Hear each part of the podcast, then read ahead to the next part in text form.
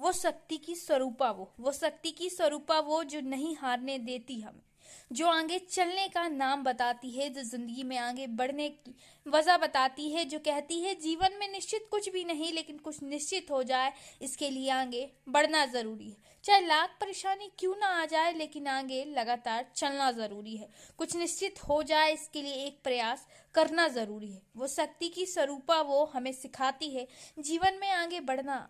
लगातार चलना, चाहे कुछ भी हो जाए, कभी परेशानी के सामने माथा ना टेकना, जीवन में आगे चलते जाना, क्योंकि जीवन का ही सच है, हर हाल में बढ़ना।